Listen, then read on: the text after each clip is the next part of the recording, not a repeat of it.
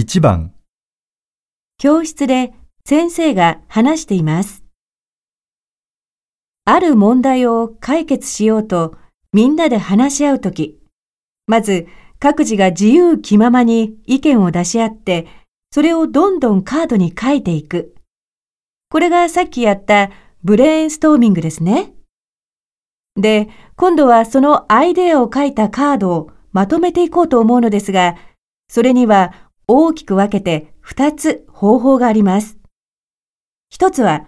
互いに関連するカードをまとめて、全体をいくつかのグループにしていく方法。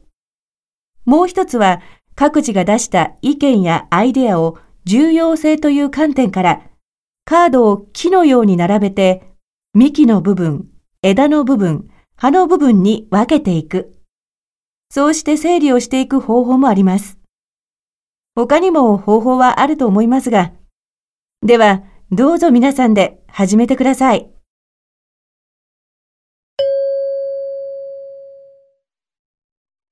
先生は学生たちに何を始めなさいと言っていますか